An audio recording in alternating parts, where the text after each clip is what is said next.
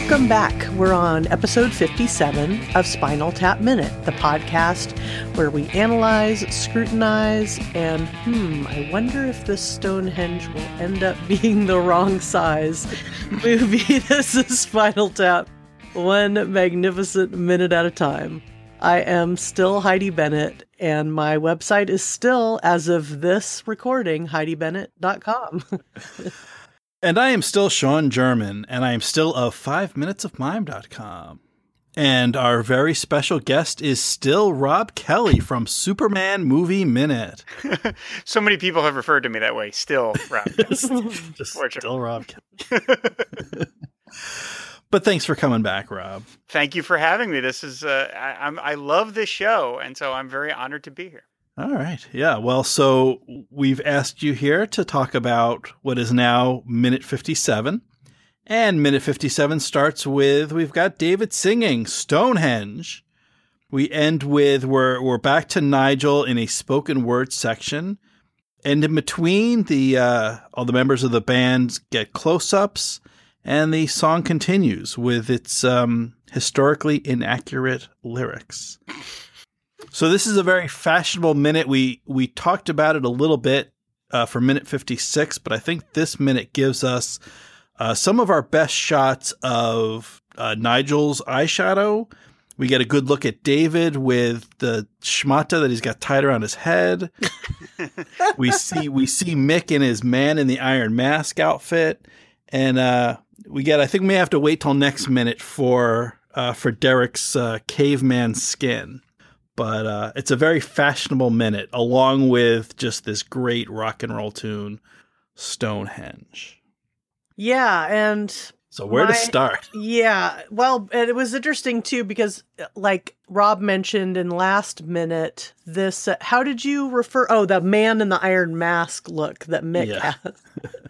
And it also kind of looks like um, a SWAT SWAT team face mask, which I never would have imagined. But my husband was like, "That looks like a SWAT team face mask." I'm like, "Okay," and I googled it, and yeah, very similar. It's like I'll definitely share that image. It's pretty funky, but yeah, yeah, it's like this protective mask. And his top is very interesting. He's he's wearing a um, it's just kind of a black T-shirt, not I don't know, just uh, there's probably a, a, name for that kind of sleeve. It's an ang- short angled sleeve and a, a bit of a sleeve. Mm-hmm. Yes, but then sleeve. there's I don't know, is it like rhinestones? There's something shiny around the collar and around the sleeves.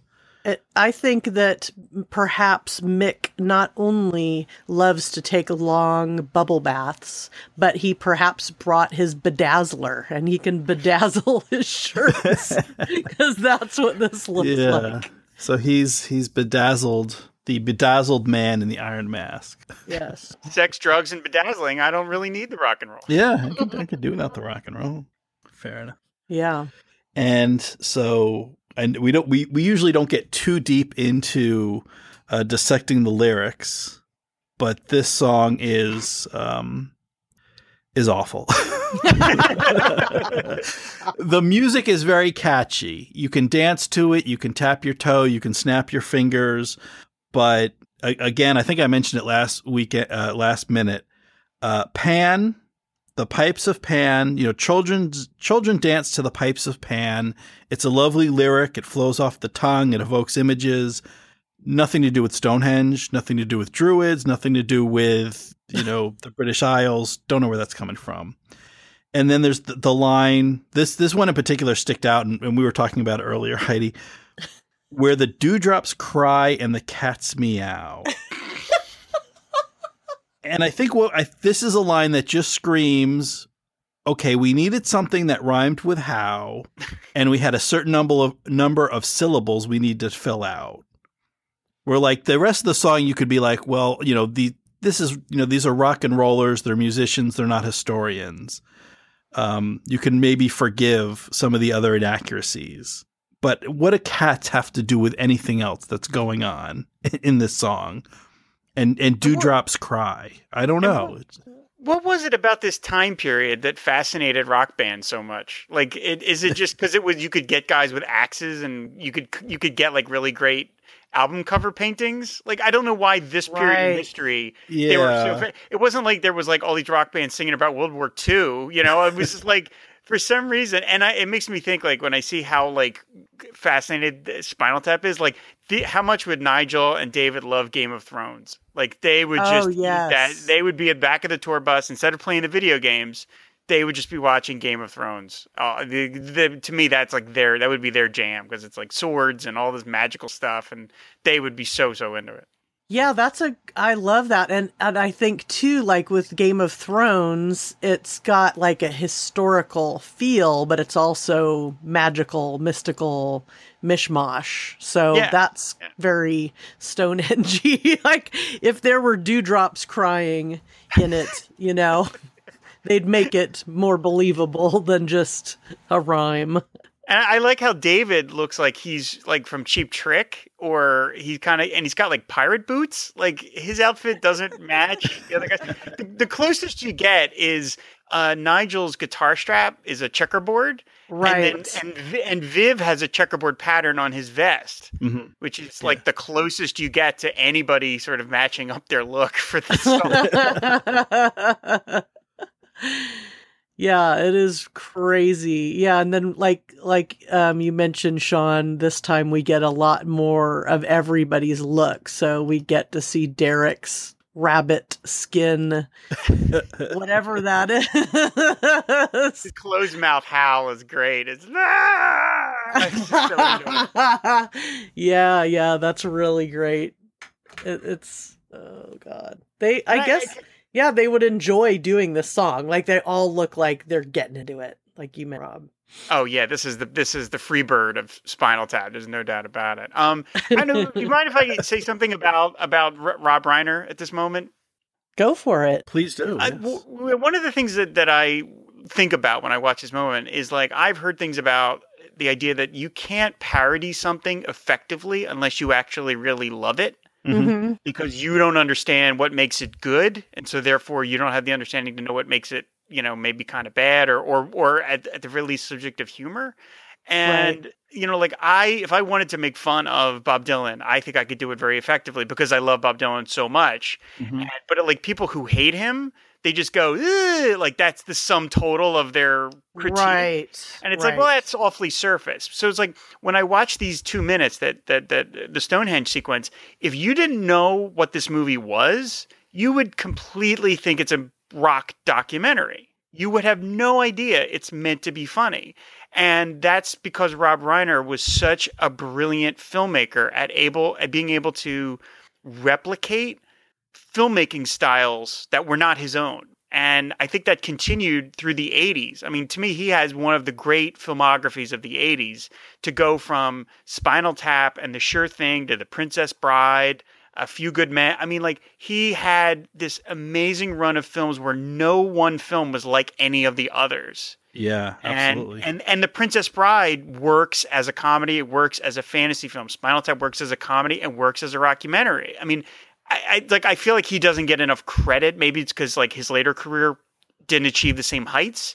But I mean, this is this is brilliant how well this is directed. And this said, this Stonehenge scene completely works as a rock song. It, it, it- the lyrics are no dumber than any Kiss song that's oh, out there.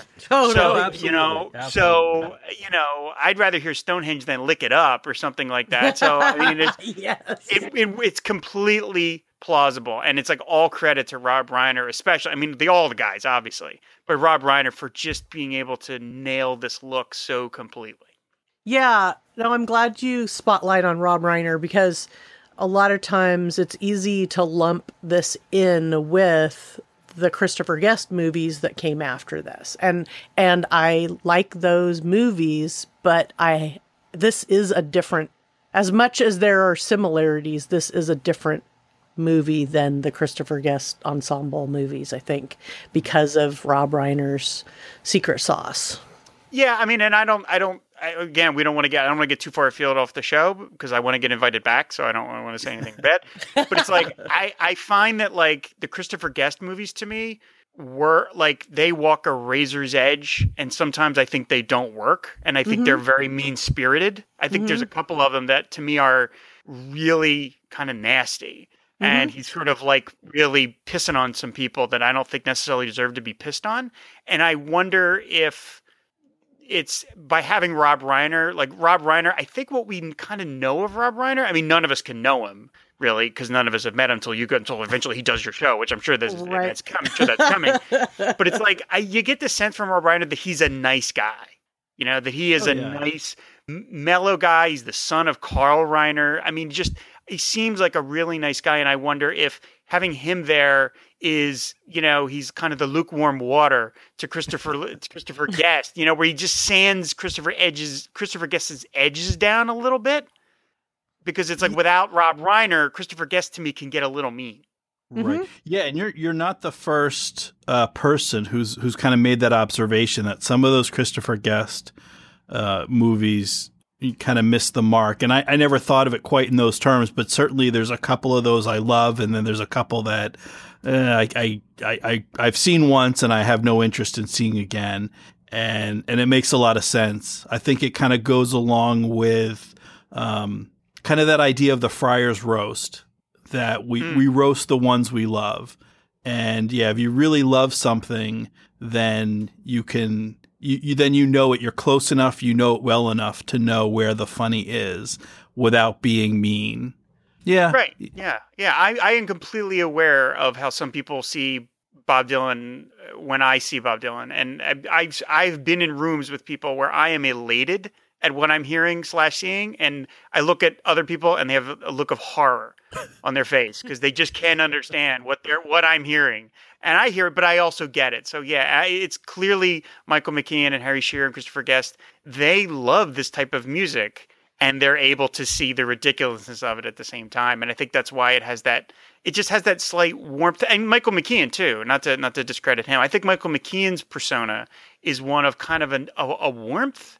And mm-hmm. I, I just wonder, and we also know conversely, Harry Shearer can be very cutting. Mm-hmm. And so it's like I almost wonder if if it's like you got on the one side Reiner and McKean balancing out Guest and Shearer, and that's what makes this. You know, it, that makes it. It's like a Lennon and McCartney song. That's what makes it so perfect. That you have that right. yin and yang kind of thing.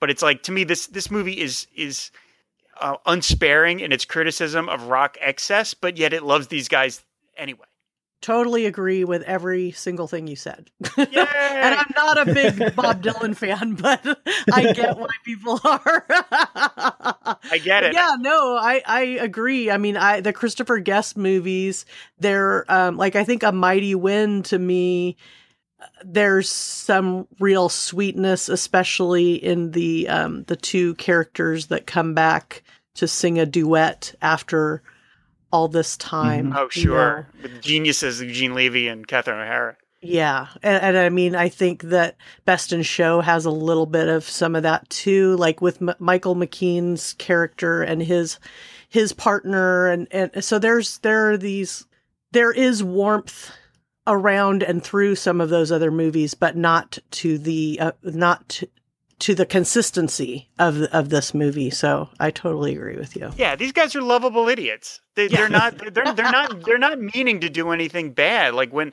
like the whole smell the glove thing. Like they don't even get why it's offensive. and, and that's like that's that's kind of cute because it's like they're not they're not trying to be offensive. They're not even trying to like be insensitive. They literally don't understand because they're such dinosaurs, and that's like really adorable. yeah, and, and Bobbi Flekman understands. You know, you you don't talk so much. You know, like she understands. yeah. Did she, did she literally put her hand up to his lip? Yeah, I think in yeah. that scene. Yeah, yeah. Oh, Bobbi Flekman, my spirit animal. so speaking of uh, Speaking of documentaries and then those Christopher Guest uh, mockumentaries.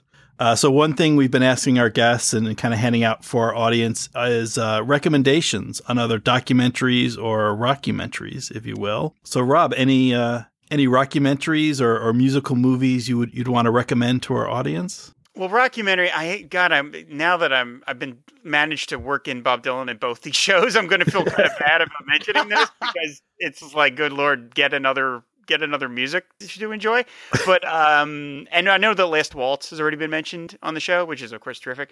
But um, mm-hmm. the, the Martin Scorsese, the other Bob Dylan Martin Scorsese documentary, No Direction Home, mm-hmm. which is sure. like four hours long. But, uh, you know, like it is, I, I, love it. I think it's brilliant because it, it really gives you a context for uh, Dylan's rise in the 60s and it interviews a lot of people that were around him. And, and then it also features lengthy interviews with the man himself. And um, the best, the, the, best, um, uh, not, not critique, the best comment I saw about this movie was from Al Kooper, you know, the famous mm-hmm. keyboardist who played on like a Rolling Stone and all these things. And he was asked about the movie, and he he said his favorite part was that it was he's like it's something it features something you never get to see extended periods of Bob talking normal, hmm. and that's yeah. exactly what it is. I'm not you don't get you don't see Bob Dylan just sitting in a room talking normal you know and like i love that it's like a nice big close up with him and he tells jokes and he tells the other great stories and it, I find it absolutely enthralling. And it like I'm not even like a 60s guy necessarily. Like I find other periods of the man's career to be just as interesting. So I'm not like, oh, it's all 60s and everything else after that is kind of eh. But right. it's to me it's it's just great seeing the man's reflections on things. And of course Scorsese puts a lot of himself in it. It's it's um, he doesn't, you know, you can tell it's a Martin Scorsese documentary. So I think even if you're not a huge Dylan fan, I'd still say it's worthwhile because it just gives you such a wonderful snapshot of of, of a time in American history and in, American pop culture. Great, and he so it sounds like we get uh, Martin Marty's it up a bit. He, he, he inserts himself. He does Marty DiBergi style. He does. He, there's even a sequence where Martin Scorsese literally plays Bob Dylan in a voiceover. oh, cool! And, and, it's Scorsese's voice. He doesn't he doesn't right. announce that it's him, but I know what Scorsese's voice sounds like, and I'm like, that's Martin Scorsese doing Bob Dylan's voice. I thought that was really funny. that's funny. Cool. Well, thanks for the recommendation. I, thank you. I said I, I said I, I, I feel bad that I'm like just going on and on about Bob Dylan during Spinal Tap Minute, but uh, I, you know it. I can't help it. It's when it's you know I mean I have my whole other Dylan podcast, but I'm I'm just I, I'm a gusher when I when I start talking about Bob. Yeah, Cool. Well, what do we have to, left to say about this particular minute, guys? I, I love mean, the when... song changes. I love uh-huh. it. It's like, it's like a McCartney song where it just like changes. It becomes it's like mm-hmm. two, three different songs all in the space of like a couple of minutes. Like I just love that kind of like faux sophistication where it's like, oh, let's just change this up. Like, you know, we've got the spoken word stuff and then Stonehenge and then it cuts back to hello, my love. Like yeah. it's changing on you. It's like you can't get a handle on what this song is. Yeah, it's like it's it's like a symphony with different movements. Yeah. right, um, yeah. It makes me think of uh, of Terrapin Station uh, from the Grateful Dead, which I, I don't think I don't know if they they do all the different parts uh, in performance, but at least on the on the album, it's broken up. There's like five or six different movements of of that song and sections. Um, it kind of reminds me of, of Stonehenge.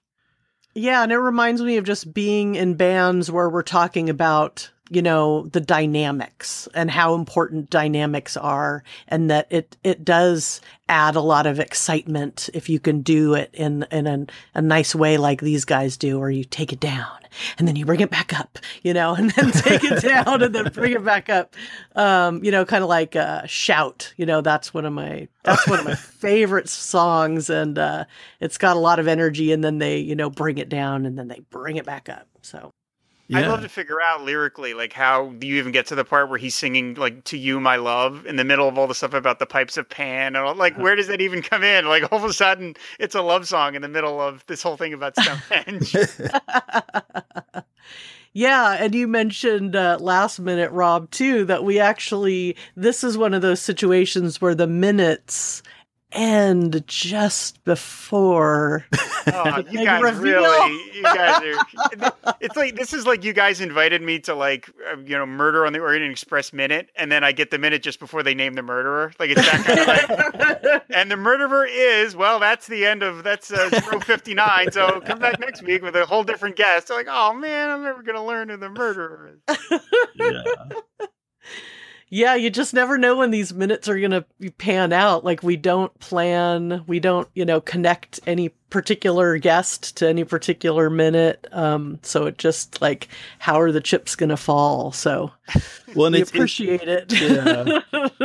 and it's just I don't know, it, it, like pure chance of how the minutes cut up. I just found a program that could cut up a movie file into one minute segments. So, you know, we, there was no deliberation or, or right. nothing purposeful in terms of where one minute ends and the next begins. So, uh, yeah, so there's a bit of a, a cliffhanger the end so the, the lyrics or the little spoken word part nigel saying oh how they danced someone. So someone's dancing, and you know you'll never know who, Rob, because oh, you'll you'll man. be gone by next minute. If if only this movie was available in some sort of video format. oh man. Well, anything else about Spinal Tap? This is Spinal Tap. This particular minute. Um, druids that anybody wants to yeah. mention before we. Well, and, uh, and if you want to say anything about Rob, if you want to say anything about the upcoming minutes, we won't stop you. You know, well, I, I, I do know that like think, like in the context of the reality of the movie right now, um, like the Anjelica Huston's character is so proud of her work. Like, oh, she yes. just thinks she did a great job. She, you know, because she has no conception. And I also, I don't know, I don't want to jump too, I don't want to Bigfoot whoever gets that great minute, but I do wonder, like, like during the process where she made that, did anybody question why she was making a tiny little Stonehenge monument? Like, ever come up? All the different people, but uh, you don't know. And this this movie.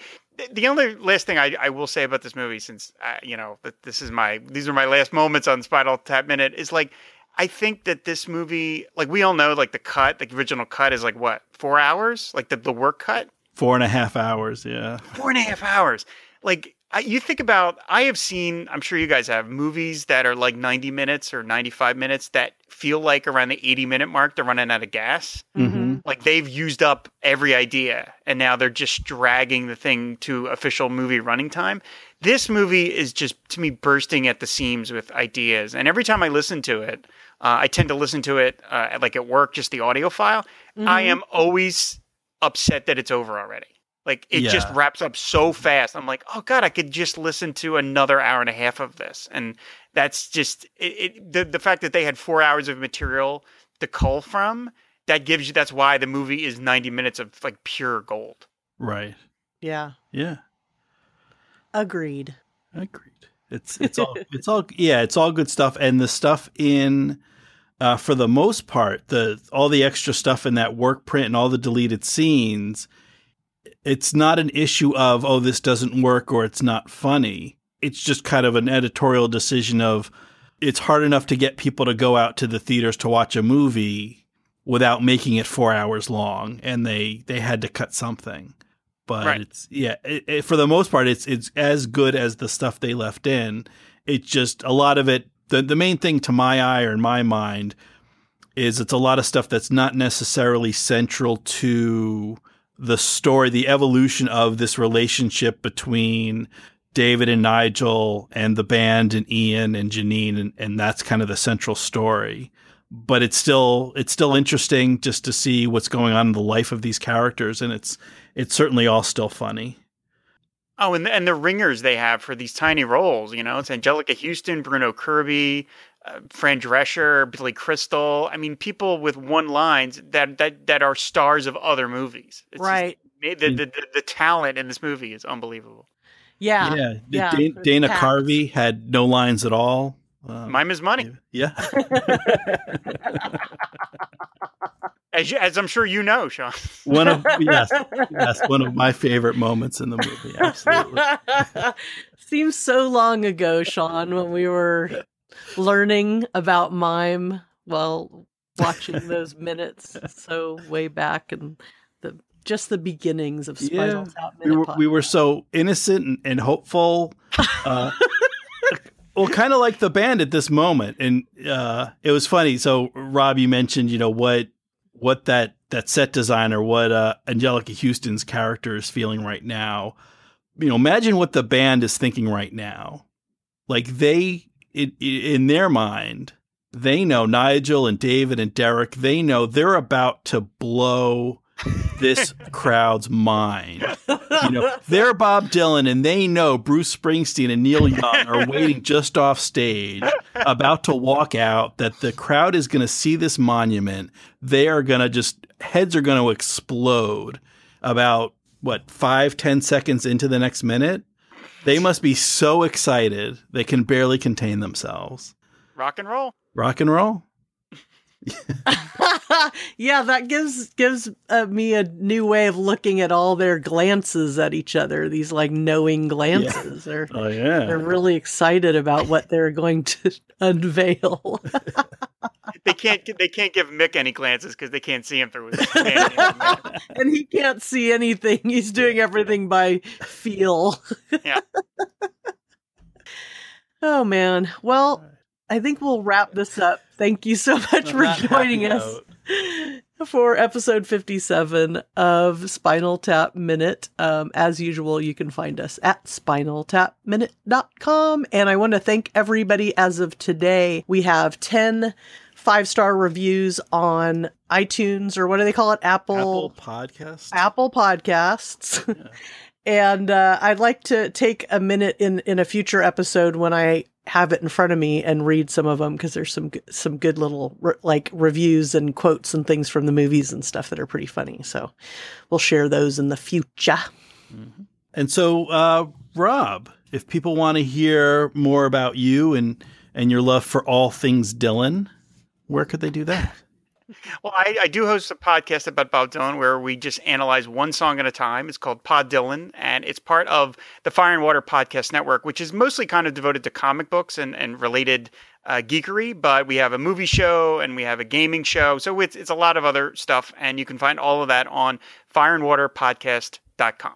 Wow. So a podcast where you cover a musician one song at a time. Will wonders never cease? That's amazing. I only, That's just... we're, we're, we're 40 episodes in, and I only have 10,000 more Bob Dylan songs to go. Oh my God. Well, that certainly sounds exciting, and, and he's really one of the, um, I mean, not just a musician, but a, a, songwriter, a lyricist, a Nobel Prize winner. Um, yeah, you know, a, a, a, a, special person in sort of the history of human culture. So uh, you're doing good work there. Thank you. Making sure he gets his, his proper due. yes, because he didn't get it until I gave him the podcast. I'm sure he listened. and I, yeah, I've been listening to your Film and Water podcast, um, and it's really great. And I've I've listened to a few episodes, and I've been really enjoying those. So yeah, thank you. Yeah, thanks for all the awesome content out there. Thank you. Yeah, once we got started on podcasts, we just can't stop now. It's ridiculous. And just uh, and every time I have a new idea, I'm like, oh, let's do a podcast about it. I know the feeling. mm-hmm. Yep. All right. Well, thank you, Rob, for joining us. Thank you to all the kind listeners in podcast land. Please come back and join us again for the next minute of This is Spinal Tap. But until next time, and so say all of us, tap, tap into, into, America. America.